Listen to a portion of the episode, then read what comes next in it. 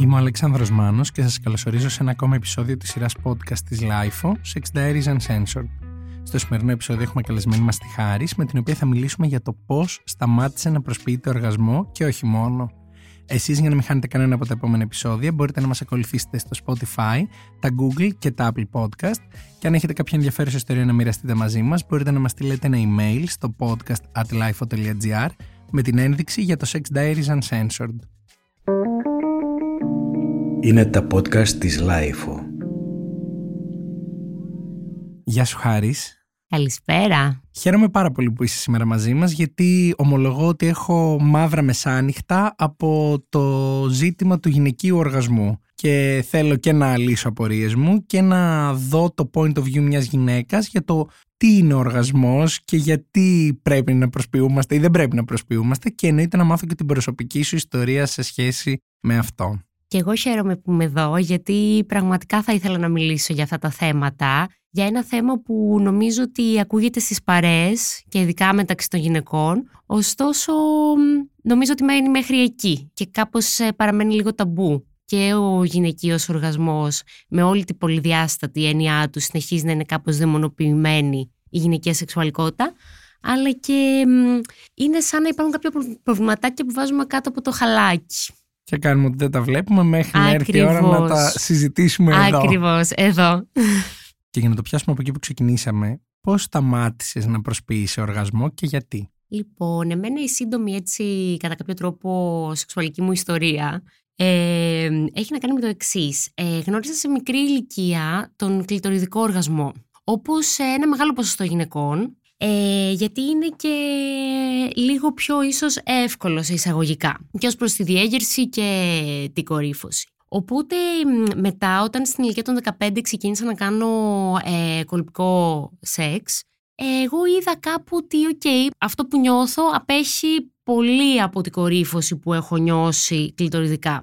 Όμως άρχισα να προσποιούμε ότι έχω αυτή την κορύφωση. Κάπου εκεί γύρω στα... και αυτό με πήγε για πολλά χρόνια. Και με όλους τους, ε, σχεδόν με όλους τους ε, συντρόφους μου κάπου γύρω στην ηλικία των 30 άρχισα να συνειδητοποιώ ότι αυτό δεν είναι βιώσιμο, ότι δεν γίνεται να περάσω όλη μου τη ζωή ε, προσποιούμενη κάτι τέτοιο. Θα ήταν και κουραστικό ε, και άρχισα να νιώθω ότι κάτι κάτι να με ενοχλεί και ίσως να κοιτάω και να, και να διερευνώ τους παράγοντες που με οδήγησαν στο να έχω περάσει ένα τόσο μεγάλο ποσοστό της σεξουαλικής μου ζωής προσποιούμενη αυτή την κορύφωση στο διεισδυτικό κολπικό σεξ. Όχι, στο, όχι στον κλειτοριδικό οργασμό, κάνω αυτό το disclaimer. OK. Okay. Και πού κατέληξε αυτή η έρευνά σου σχετικά με τα αίτια που σε είχαν οδηγήσει στο να προσποιείσαι; Καταρχάς, σίγουρα είναι κάτι το οποίο δεν έχει κλείσει. Συνεχίζω να το σκέφτομαι, συνεχίζω να το συζητάω, συνεχίζω να το διερευνώ. Όμως, ε, κάπως έχω δομήσει λίγο τη σκέψη μου γύρω από αυτό και επειδή είναι κάτι το οποίο έχω αρχίσει και και συζητάω τα τελευταία χρόνια, κάπως λίγο έχω βάλει σε μία τάξη κάποιες σκέψεις. Δηλαδή, για παράδειγμα, υπάρχει η κοινωνική διάσταση, στην οποία θα βάλω το pop culture γενικότερα. Ταινίες, αλλά και τσόντες. Δηλαδή, ε, στις ε, πορνό ίσως να το πω καλύτερα, δεν ξέρω. Κάπως μου ακούστηκε. ε, όσον αφορά τις ταινίες, ακόμα και από το Sex and the City, π.χ. η Σαμάνθα, δηλαδή βλέπουμε, είναι ένα αφήγημα πολύ συγκεκριμένο. Ε, υπάρχει μια στιγμή όπου πετάνε τα ρούχα, τους μπαίνουν στο σπίτι, κυλιούνται και μετά από λίγα δευτερόλεπτα ξαφνικά ακούμε όλα αυτά τα αχ-βαχ και είναι κάτι το οποίο είναι πάρα πολύ σύνηθες, το βλέπουμε παντού. Οπότε είναι ένα λιθαράκι. Τύπου αυτό βλέπω παντού εγώ σε ταινίες, σε βίντεο. Απόλαυση χωρίς αχβάχ δεν γίνεται. Ακριβώς. Ε, μετά έρχεται λίγο και το πορνό, όπου ε, δεν ξέρω σήμερα πώς, ε, πώς ε, τα παιδιά που μπαίνουν έχουν τις πρώτες σεξουαλικές εμπειρίες, πώς εκπαιδεύονται, αλλά εμείς τότε στα 90s, εκείνα τα χρόνια, τα, λίγο περίεργα. Αυτό ήθελα να πω πέτρινα, αλλά κάπου ακριβώς αυτό ήθελα να πω. Ε, δεν υπήρχε εκπαίδευση από το σπίτι, δεν υπήρχε εκπαίδευση από το σχολείο. Μαθαίναμε και κάναμε τα πρώτα μας σεξουαλικά βήματα βλέποντας ε, πορνό. Όπου και εκεί πάλι το αφήγημα, τουλάχιστον στο mainstream πορνό και για κάποιο παιδί που δεν ε, έχει ψάξει όλες τις επιλογές που μπορεί να δει σε πορνό, πάλι αυτό έβλεπε. Δηλαδή, αγόρια και κορίτσια, κάπου είχε γίνει μια οικία εικόνα. Ήταν πολύ οικείο αυτό στα μάτια μας. Μπαίνει ο άντρας, αχ, βάχ, σε λίγα δευτερόλεπτα η γυναίκα έχει κορυφώσει. Problem.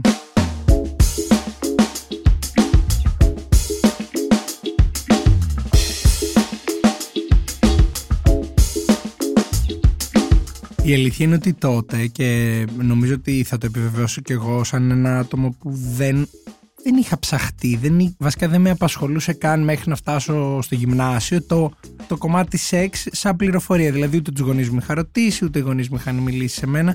Νιώθω ότι ο, τα περισσότερα παιδιά το μαθαίναμε λίγο εμπειρικά και στα τυφλά. Ότι τύπου θα είχαμε κάποιο φίλο που θα μας έδειχνε πορνό. OK, okay, μπορεί να παίρναμε από εκεί κάποια πληροφορία. Θα ψάχναμε μόνοι μας, μπορεί να παίρναμε από εκεί κάποια πληροφορία. Δεν υπήρχε όμως καν κουβέντα για ακόμα πιο απλά πράγματα, πόσο μάλλον για κάτι που ειδικά αν δεν είσαι γυναίκα, αν δεν μπορείς να το βιώσεις και στο σώμα σου, ίσως είναι ακόμα πιο δύσκολο να το καταλάβεις. Δηλαδή ένα αγόρι που θα κάνει σεξ με μια κοπέλα, ε, μπορεί και σήμερα ακόμα να έχει μαύρα μεσάνυχτα σχετικά με τον οργασμό. Είναι κάπως πολύπλοκο, δεν είναι εύκολα ε, αντιληπτό όντως και πράγματι θέλει μια ειλικρίνεια. Δηλαδή θέλει να γίνει μια άτυπη σύμβαση ότι εδώ είμαστε ειλικρινείς και ε, θα τα πούμε τα πράγματα ανοιχτά π.χ. ότι εγώ ολοκληρώνω έτσι. Εννοείται θέλει και μια εμπειρία και να περάσει κάποια χρόνια να καταλάβεις το σώμα σου που και ακόμα και σήμερα στα 32 μου χρόνια το σώμα μου συνεχίζει να με εκπλήσει συνεχώς. Στο κομμάτι του οργασμού. Ακριβώς. Οπότε ναι, θέλει ειλικρίνεια και σίγουρα είναι κάτι το οποίο δεν είναι τόσο ένα και ένα ίσον δύο για το γυναικείο οργασμό τουλάχιστον. Πέρα από το κοινωνικό του πράγματος, τι άλλο είδες να έχει οδηγήσει εσένα όπως και άλλες κοπέλες στο να προσποιείσαι οργασμό; Ο τελευταίος κοινωνικός παράγοντας που τουλάχιστον έχω σκεφτεί μέχρι στιγμής είναι και λίγο η έννοια ανοργασμική που ακούμε και είναι λίγο καραμέλα ε, το οποίο έχει μια χρειά προσβλητική σαν βρισιά και επίσης ε, ακόμα και σήμερα πλέον όταν ε, βρίσκομαι με κάποιο σύντροφο τον οποίο τον γνωρίζω και ξέρω ότι είναι ανοιχτό σε κουβέντες, θέλει να ακούσει, θέλει να μάθει και του λέω ότι ξέρεις τι είναι δύσκολο κολπικά. Εγώ θα μπορώ να κορυφώσω κλειτοριδικά. Και πάλι στο βλέμμα υπάρχει μία μικρή συσσαγωγικά λύπηση σαν Ότι τι σου συμβαίνει, τι πρόβλημα έχεις; Ακριβώς, σαν ο κολπικός διζητικός οργασμός να είναι το απόλυτο και το top πράγμα. Οπότε ε, χρησιμοποιείται και πολύ αυτή η λέξη με αυτή την κακιά, την κακιά χρειά και νομίζω ότι είναι δαιμονοποιημένη και αυτή. Άρα λοιπόν, πέρα από το κοινωνικό του πράγματος που μπορεί να έχεις εντοπίσει, ποιοι άλλοι λόγοι θεωρείς ότι οδηγούν κοπέλες ή οδήγησαν και σένα στο να προσποιείσαι για χρόνια οργασμό; Νομίζω ότι έχει να κάνει με την πατριαρχία και λίγο τον τρόπο που έχουμε γαλουχηθεί. Πάλι άτομα της γενιάς μου που μεγάλωσαν εκείνα τα πέτρινα χρόνια που λέγαμε πριν.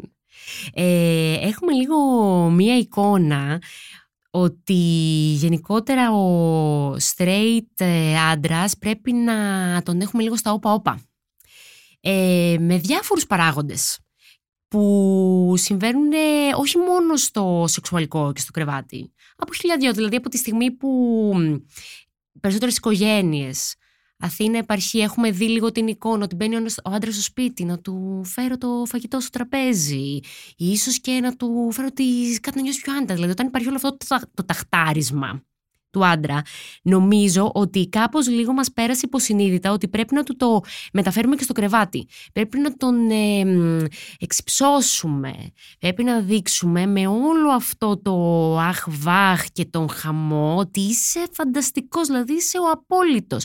Οπότε αύριο το πρέπει να ξυπνήσεις, να δράξεις τη μέρα σου, να πας στη δουλειά, να φέρεις τα λεφτά πίσω στο σπίτι και όλο αυτό υποσυνείδητα. Ενώ είσαι παράλληλα επιβίταρα. Ναι, ακριβώς. Είναι λίγο αυτό το αφήγημα του ταχταρίσματος του άντρα, το οποίο για χρόνια νομίζω ότι οδήγησε αρκετές γυναίκες. Το μπορεί κάποιες να το κάνουν συνειδητά, μπορεί κάποιες υποσυνείδητα, αλλά κάπως λίγο έχουμε γαλουχηθεί ότι ο straight άντρας πρέπει να είναι στα ουράνια μόνιμα. Και ότι άρα, εάν δεν καταλήξει η γυναίκα να νιώσει τον οργασμό, ε, δεν έχει απολαύσει και ο άντρας δεν έχει πάρει το μερίδιο της απόλαυσης που του αναλογεί. Ακριβώς, ακριβώς. Δεν ε, έκανε τόσο καλά τη, Τη δουλειά του της. ως επιβίτορας και αυτός όπως έπρεπε. Οπότε τώρα τα καταφέρνει και εκεί. Τα καταφέρνει στη δουλειά, τα καταφέρνει ε, παντού και στο κρεβάτι. Είναι Θεός.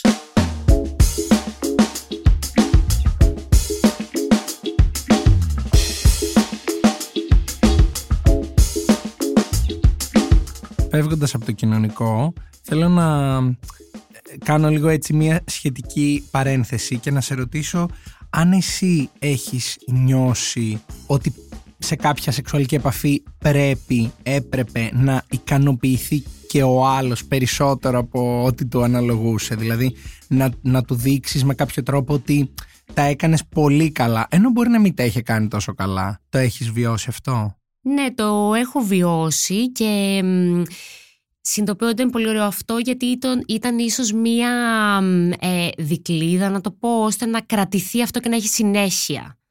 Ε, δηλαδή, δες τι ωραία που περνάμε μαζί, άρα να ξανασυναντηθούμε. Ναι, να κάνουμε αυτό το ωραία λίγο Ναι. πιο ωραία για να μ, Αυτό. σιγουρέψουμε ότι θα συνεχιστεί αυτό. Ακριβώς και χωρίς να σε δυσκολέψω και πολύ, πολύ λέγοντάς σου ότι ξέρεις τι, θα προτιμούσα να με γλύψεις π.χ. Θα προτιμούσα να παίξεις με τη γλιτορίδα πιο πολύ. Όχι, δεν, δεν χρειάζεται να σου πω πολλά πολλά. Αυτό που κάνεις είναι φοβερό και θα ξαναβρεθούμε κιόλας γιατί όλα πήγαν καλά. Χωρίς κανένα βαθμό δυσκολίας και προσπάθειας. Οκ, και πόσο μάλλον όταν αυτό το βαθμό δυσκολίας τον έχεις εντός εισαγωγικών βάλει εσύ η ίδια. Δηλαδή, εσύ ευθύνεσαι για αυτό το βαθμό δυσκολίας. Ναι. Εντελώς στα αυτιά κάποιου που δεν αντιλαμβάνεται ότι το σεξ είναι 50-50 και έχουν και οι δύο την ίδια, το ίδιο μερίδιο συνεισφοράς σε ένα καλό αποτέλεσμα. Από την εμπειρία σου, έχεις παρατηρήσει τι μπορεί να πηγαίνει λάθος στο κομμάτι της επικοινωνίας εκείνη την ώρα με το σύντροφο στο πώς θεωρεί ότι μπορεί να επιτευχθεί ένας οργασμός. Δηλαδή να επιμένει ίσως περισσότερο να, να κορυφώσεις κι εσύ ή να προσπαθεί με τρόπο που δεν ακούει τα δικά σου θέλω να το κάνει. Έχεις βιώσει κάτι αντίστοιχο; Ναι, το έχω βιώσει, ε, το οποίο θα έδινα την ευθύνη σε αυτό που λέγαμε προηγουμένως, με όλη αυτή την εικόνα και την αντίληψη που έχουμε γύρω στο σεξ, το οποίο είναι και το πιο popular που βλέπουμε παντού. Οπότε, επειδή έχουν δει τόσο πολύ αυτή την πλευρά, το θεωρούν και δεδομένο ότι αυτό είναι που συμβαίνει, οπότε υπάρχει μια επιμονή και επιμένουν, επιμένουν και μπορείς να υπονοήσεις, ειδικά αν δεν έχεις και τόση οικειότητα με τον άλλον, δεν είσαι σε σχέση, μπορείς κάπως να υπονοήσεις ότι δεν χρειάζεται να επιμένεις. Εγώ καλά περνάω, είμαι μια χαρά, αλλά δεν θα υπάρχει αυτή η κορύφωση που εσύ Περιμένεις. περιμένεις, γιατί σου είναι τόσο οικία από όλη την κοινωνία τριγύρω και την έχεις μάθει. Υπάρχουν και εναλλακτικοί τρόποι για να έρθει η κορύφωση σε μένα, οι οποίοι είναι πολλοί και δεν είναι μόνο αυτό που έχεις δει τόσο πολύ να συμβαίνει τριγύρω. Εν τω μεταξύ με αυτό που μου λες αμέσως στο μυαλό μου πάει στο κλασικό που νομίζω ότι το έχουμε συζητήσει όλοι με φίλες, το έχουμε ακούσει, το να προσπαθεί ο άλλος ο σύντροφος να επιτύχει τον οργασμό στην κοπέλα ή η κοπέλα ε, απλώς με το να αφιερώσει χρόνο, ότι να προσπαθήσει μόνο χρονικά Μμ. ή ποσοτικά εντός εισαγωγικών και Μμ. όχι ποιοτικά Μμ. στο να δοκιμάσει και κάτι διαφορετικό προκειμένου να βοηθήσει να επιτευχθεί αυτό που νομίζω ότι αυτό είναι ένα πολύ μεγάλο ένα πολύ μεγάλο μείον του γενικότερου σεξ που έχουμε μάθει να κάνουμε το ότι όλα τα συν, συνδέουμε με το χρόνο ότι στην πόση ώρα τελείωσα εγώ ως αγόρι στο, στην πόση ώρα μπορεί να ήθελε η άλλη ο άλλος να τελειώσει και δεν κοιτάμε το ποιοτικό του πράγματος το ότι μπορείς να τελειώσεις και σε μεγάλο χρονικό διάστημα ή και σε μικρό με πολλούς και διαφορετικούς τρόπους. Αυτό νομίζω ότι είναι ίσως κάτι που πάει πολύ λάθος στο κομμάτι του οργασμού. Ναι, συμφωνώ απόλυτα. Ε, φυσικά και η επικοινωνία είναι απαραίτητη σε αυτό, αλλά θα- για να υπάρχει επικοινωνία σημαίνει ότι έχουμε κάτι το οποίο έχει χτιστεί, είναι σε ένα level, οπότε μ, αυτομάτως στις ε, πιο περιστασιακές σχέσεις δυστυχώς ε, δεν μπορεί να υπάρξει Εύκολα. εύκολα αυτή η επικοινωνία, οπότε εκεί ε, δυστυχώς θα βρεις κυρίως την πεπατημένη. Αυτός θα το προσπαθεί έτσι και έτσι, γιατί πιστεύει ότι σε λεπτά, χύψη λεπτά θα υπάρξει κορύφωση, δεν υπάρχει περίπτωση και περιμένει αυτό γιατί έχει μπει πολύ βαθιά μέσα του αυτή η εντύπωση από τα ερεθίσματα.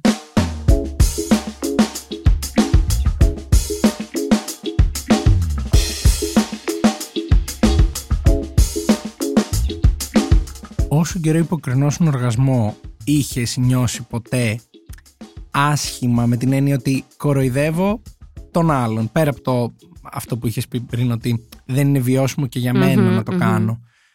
Πώς αντιμετώπιζες αυτό σε σχέση με τον άνθρωπο που έκανες σεξ την κάθε φορά; Όταν ε, ήμουνα σε σχέσεις ένιωθα λίγο τύψεις Τύψεις ότι δεν ε, υπάρχει απόλυτη ειλικρίνεια εδώ. Με τη δική μου προσωπική ηθική όταν δεν ήμουνα σε σχέσεις και ήταν άτομα τα οποία γνώριζα περιστασιακά, τα οποία μου μετέδιδαν ένα vibe ότι εγώ το έχω, δεν είναι ότι, ε, απόλυτο ότι το δηλώνανε, αλλά υπήρχε μια φήμη γύρω από το όνομά τους ίσως ή και εκείνη τη θρέφαν αυτή την φήμη. Σε κάποιες τέτοιες περιπτώσεις είχα πιάσει τον εαυτό μου να αντλεί μια ευχαρίστηση, είναι η αλήθεια, από το γεγονός ότι ξέρεις τι τελικά δεν ξέρεις τίποτα. Γιατί εγώ μπροστά σου αυτή τη στιγμή υποκρίνομαι κάτι και εσύ είσαι βαθιά νυχτωμένος και δεν το παίρνεις είδηση, ενώ θεωρείς ότι είσαι βαθιά έμπειρος. Okay. Ναι, αυτή ήταν μια uncensored σκέψη εκτός από λέξεις uncensored, την οποία, ναι, OK, okay, μου πήρε, νιώθω λίγο άβολα που το έχω νιώσει, αλλά είναι μια αλήθεια. Το έχω νιώσει. Και επίσης έχουν ταυτιστεί και φίλες μου αυτό. Δηλαδή, έχει συμβεί και σε άλλες κοπέλες να το κάνουν κάπως λίγο διεκδικητικά μέσα τους. Ότι ξέρεις τι, εγώ ξέρω κάτι αυτή τη στιγμή που εσύ δεν, το, το ξέρεις. Δεν είμαστε τώρα ακριβώς επίση όρει. Ανεβαίνω κι εγώ, γιατί σε έχω κολλήψει τα μούτρα σου μπροστά. Δηλαδή, κάπως, ναι, αυτό. Μπορεί να μην ακούγεται ωραίο, αλλά μου έχει τύχει και έχει τύχει και σε άλλες κοπέλες να νιώσουν έτσι. Κάτι που σίγουρα περνάει από το μυαλό μου όσο μου διηγήσε όλα αυτά είναι το αν έχεις δεχτεί εσύ την ερώτηση από το σύντροφο αν τελείωσες ή τελειώνεις ή ξέρω εγώ ε, θέλεις ακόμα ξέρω εγώ, ώρα και να τελειωσει εχει γίνει αυτή, γίνεται αυτή η συζήτηση την ώρα του σεξ. Κυρίως γιατί είναι κάτι το οποίο δεν μπορεί ο άλλος να το αντιληφθεί και πλήρως, ότι να πει είμαι 100% σίγουρος ότι τελείωσε. Ναι, έχεις απόλυτο δίκιο. Όταν ε, δεν είναι το σεξ κολπικό και έχει να κάνει πιο πολύ με στοματικό και με άλλα πράγματα, ε, νομίζω ότι είναι πολύ εμφανές ότι έρχομαι σε κορύφωση, οπότε δεν με έχει ρωτήσει κάποιος, γιατί υπάρχουν πάρα πολλές δηλώσεις και τύπου εντάξει, δεν γίνεται να μην το καταλάβει κάποιος. Λόγω το, από τα λεγόμενά μου. Τώρα θα μου πεις, είδαμε ότι τα λεγόμενά σου δεν, είναι και πάντα, δεν έχουν πάντα ειλικρίνεια. Αλλά τον έχω στο μυαλό μου ιερό τον κλειτοριδικό οργασμό, οπότε εκεί δεν, υπήρχε, εκεί δεν υπήρχε ποτέ υποκρισία. Ε, τώρα, όσο αφορά το ε, κολπικό σεξ, η αλήθεια είναι ότι πολλοί τα τελευταία χρόνια που πλέον δεν υποκρίνομαι νομίζουν ότι έχω τελειώσει. Και τους λέω όχι δεν τέλειωσα, απλά το ευχαριστήθηκα πολύ εκείνες τις στιγμές αλλά όχι δεν τέλειωσα και δεν παίζει κάποιο θέμα, το ευχαριστιέμαι όσο το είδες. Απλά δεν μου έχει τύχει μέχρι στιγμής να έρθει κορύφωση μόνο με διείσδυση. Μπορεί να έρθει αν υπάρχει και άλλη βοήθεια και stimulation της κλειτορίδας π.χ. κατά τη διάρκεια του κολπικού σεξ. Αλλά έχει τύχει να νομίζουν ότι τα τελευταία χρόνια που δεν προσποιούμε ότι τελείωσα, αλλά όχι. Τους εξηγώ ότι ήταν απλά μια στιγμή που μου άρεσε πάρα πολύ, αλλά δεν ένιωσα να. Το, αυτό το σβήσιμο, αυτή τη λιποθυμία που εγώ προσωπικά βιώνω, γιατί και ο οργασμός είναι κάτι τελείως υποκειμενικό και προσωπικό, που εγώ βιώνω αυτό το σβήσιμο με τον κλειτοριδικό οργασμό. Και ποια είναι η αντίδρασή τους όταν το έχεις πει αυτό, ε, Πολύ cool. Μια χαρά. Okay. Ναι. Τύπου ναι. δεν έχει υπάρξει γνωστή κουβέντα ότι μα θέλω να τελειώσεις κι εσύ, μα ε, να ξέρω εγώ να ναι. προσπαθήσουμε ναι, κάπως διαφορετικά. Έχω σταθεί τυχερή και τα τελευταία χρόνια ίσως ε, όταν εγώ σταμάτησα, τώρα το σκέφτομαι αυτό, με αφορμή τη συζήτηση το είχα σκεφτεί, ε, ότι μάλλον τα τελευταία χρόνια επειδή έχω σταματήσει να υποκρίνομαι, μάλλον ε, έχω βρεθεί και κατά τύχη έχω φέρει κοντά μου άτομα που είναι πιο cool σε αυτό το τομέα, οπότε τους ενδιαφέρει να ολοκληρώσω και επιδίδονται σε, άλλες, σε άλλα παιχνίδια για να γίνει αυτό. Και μπορεί να υπάρχει στο βλέμμα τους κάτι ότι αχ, Ήθελα κρίμα, λίγο παραπάνω κρίμα κάτι. που δεν Ένα- έγινε ή αυτό που βλέπουμε στις ταινίες το μαγικό που τελειώνουν παράλληλα στο σεξ. Δηλαδή, κρίμα που δεν είχαμε αυτό το moment, αλλά σούπερ θα κάνουμε άλλα πραγματάκια. Οπότε Οκ. έχω σταθεί τυχερή κάπως.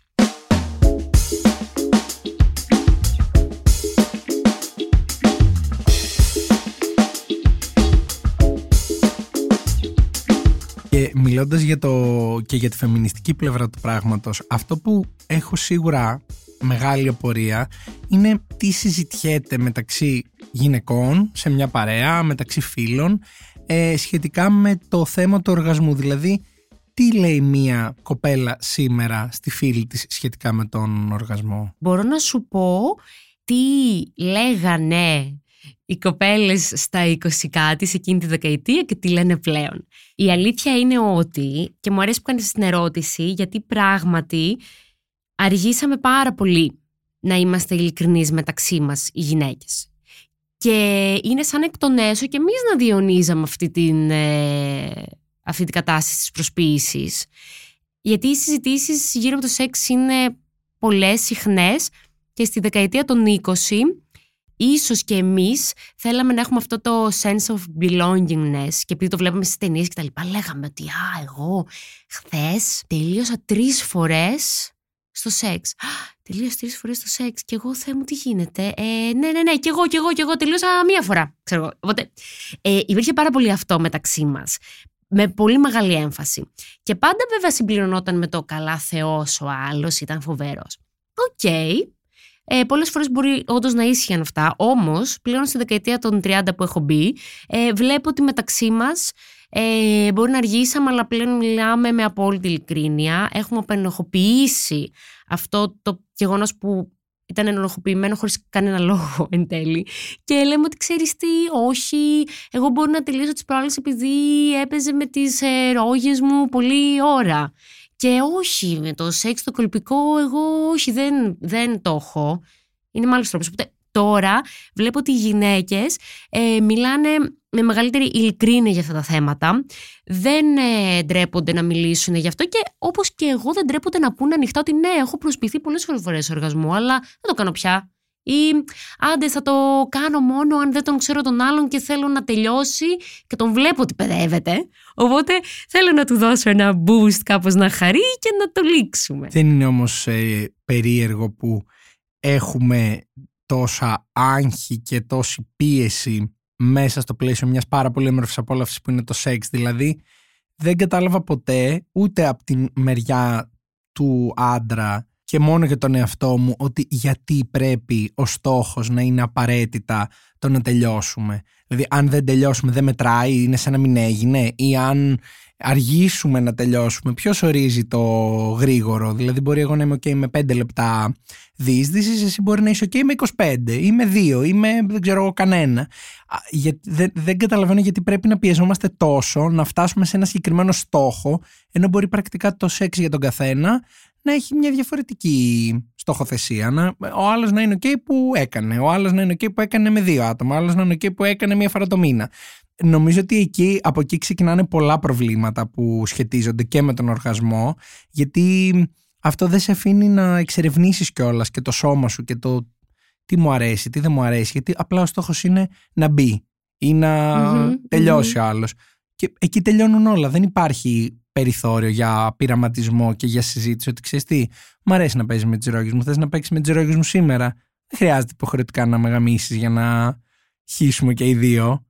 Ε, αυτό νομίζω ότι υπάρχει σίγουρα πολύ έντονο και στους άντρες γιατί δεν μάθανε να κάνουν κάτι άλλο πέρα από διεισδυτικό σεξ, μάλλον. Ε, Ή τους πήρε πολύ χρόνο να σκεφτούν ότι... ναι, αλλά νομίζω ότι και από τη μεριά των γυναικών ίσως ε, για χρόνια εστίασαμε το ενδιαφέρον μας στο να υπάρξει η χειραφέτηση του εγώ μπορώ να κάνω σεξ με όποιον θέλω και δεν εστιάσαμε στο ποιοτικό του πράγματος ότι με ποια συνθήκη θα κάνω σεξ, με, με ποιον άνθρωπο, με έναν που θα καταλαβαίνει ότι εγώ δεν τελειώνω έτσι όπως έμαθε αυτός να κάνει τις γυναίκες να τελειώνουν. Εσύ πώς το βλέπεις αυτό; Συμφωνώ απόλυτα και με θλίβει και λίγο, δεν σου κρύβω, γιατί πράγματι πέρασαν τόσα χρόνια για να κατακτήσουμε, να, μην έχ, να βγάλουμε από πάνω μας το slut shaming και να νιώθουμε περήφανες όσες γυναίκες ε, αλλάζουμε παρτενέρ και να μην τρεπόμαστε. Που πράγματι τώρα είναι κάτι νέο που πρέπει να κατακτήσουμε. Την, ε, δηλαδή να πατάξουμε αυτή τη δαιμονοποίηση της πολυπλοκότητας του γυναικείου σώματος και οργασμού. Είναι περίεργο πάντως που ναι, ζούμε στην εποχή που κάνουμε σεξ οι περισσότεροι με όποιον και όποιους και όσους θέλουμε, αλλά ακόμα και σήμερα δεν κοιτάμε, δεν ψάχνουμε τι σεξ κάνουμε. Δηλαδή, είναι απενοχοποιημένο το σεξ που κάνουμε, είναι αυτό που πραγματικά θέλουμε. Αυτό. Ε, νομίζω ότι αυτό μου προκαλεί ένα τεράστιο mindfuck και φαντάζομαι ότι για μια γυναίκα που σίγουρα είναι πολύ πιο περίπλοκο το πώς θα τελειώσει και το τι μορφή μπορεί να έχει αυτό και πώς μπορεί να προκληθεί, νομίζω ότι ο βαθμός, ο βαθμός δυσκολίας είναι ακόμα μεγαλύτερος. Γιατί πώς, εγώ έμαθα από μικρό παιδάκι, αν κάνω ένα, δύο, να τελειώνω. Δεν δυσκολεύτηκα ποτέ. Φαντάζομαι ότι αν είχα δυσκολευτεί περισσότερο, αν είχα κάτι πολύ πιο πολύπλοκο να εξερευνήσω, μπορεί να μου είχε.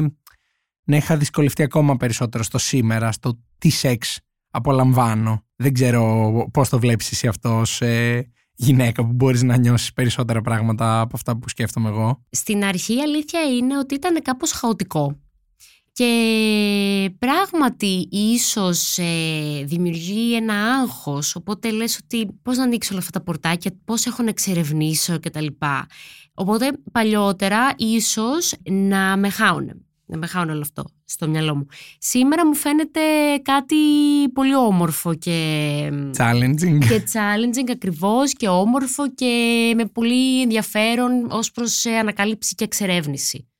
Και πραγματικά, δηλαδή, χρόνο με το χρόνο μαθαίνω πάρα πολλά πράγματα καινούργια συνεχώς, το οποίο τώρα δεν με αγχώνει, δεν ε, έχω κάποιο ταμπού ή δεν έχω κάποια ανάγκη να προσποιηθώ κάτι, έχω συμβιβαστεί και μου φαίνεται ένα υπέροχο ταξίδι ανακάλυψης και ειδονής.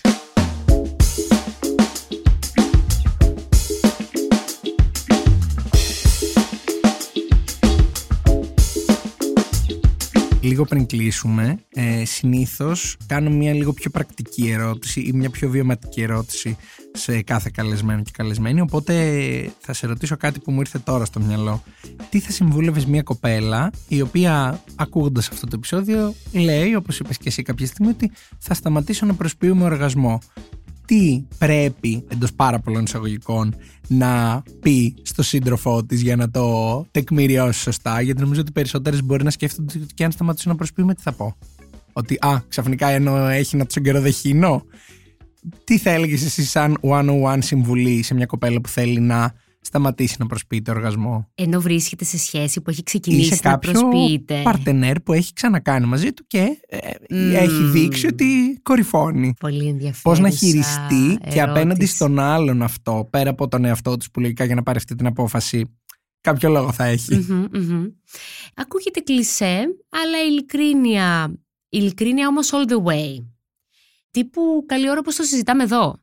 Ότι ξέρεις τι, απολαμβάνω το σεξ, ωστόσο έχω εντοπίσει ότι δεν κορυφώνω με το κολπικό σεξ και νομίζω ότι έδειχνα ένα περισσότερο ενθουσιασμό από τον αληθινό για να σε ανεβάσω και σένα, για να, για να, για να, τους προσωπικούς της λόγους.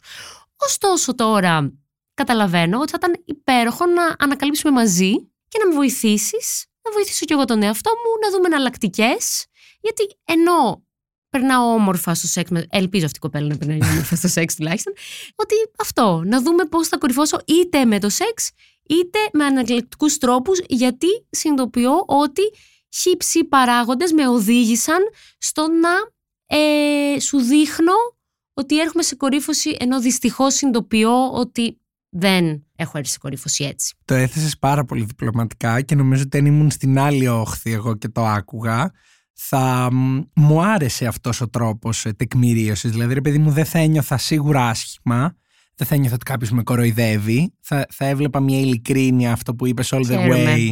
Στο αυτό είναι το βίωμά μου και κάπως το μοιράζομαι μαζί σου γιατί θέλω μαζί να βρούμε μια λύση, μια διέξοδο. Δεν είναι λύση, δεν είναι πρόβλημα. μια διεξοδο σε αυτό το θέμα. Και νομίζω ότι εάν το κάνει κάποια κοπέλα που μας ακούει αυτό, ε, και το διαχειριστεί με, τον, με το δικό του προσωπικό τρόπο, αλλά με αυτό το mindset, νομίζω ότι μόνο καλά μπορεί να πάει. Θεωρώ ότι η ειλικρίνεια μπορεί να βοηθήσει πάρα πολύ ένα σεξ, να, ένα σεξ μια οποιαδήποτε σωματική επαφή να απογειωθεί και να πάρει μια πιο απολαυστική μορφή. Και χάρηκα πάρα πολύ που μοιράστηκες μαζί μας όλα αυτά τα βιώματα, γιατί ομολογώ ότι με τις περισσότερες φίλες μου δεν τα έχω καν συζητήσει. Δεν έχω σκεφτεί να τις ρωτήσω και μου άνοιξες ένα νέο παράθυρο στον κόσμο σήμερα και σε ευχαριστώ πολύ γι' αυτό. Α, χαίρομαι πάρα πολύ και σε ευχαριστώ πάρα πολύ που με κάλεσες. Το απόλαυσα πολύ. Είμαι ο Αλέξανδρος Μάνος και αυτό ήταν ένα ακόμα επεισόδιο της σειράς podcast της LIFO, Sex Diaries Uncensored. Στο σημερινό επεισόδιο είχαμε καλεσμένη μας τη Χάρης, με την οποία μιλήσαμε για τη δική της ιστορία ε, στο, στο, sorry, ε, στο σημερινό επεισόδιο είχαμε καλεσμένη μας τη Χάρης, με την οποία μιλήσαμε για τη δική της εμπειρία σε σχέση με τον οργασμό και όχι μόνο. Εσείς για να μην χάνετε κανένα από τα επόμενα επεισόδια μπορείτε να μας ακολουθήσετε στο Spotify, τα Google και τα Apple Podcast. Ηχοληψία, επεξεργασία και επιμέλεια, φέδωνας χτενάς και μερόπικοκίνη. Ήταν μια παραγωγή της Lifeo. Είναι τα podcast της Lifeo.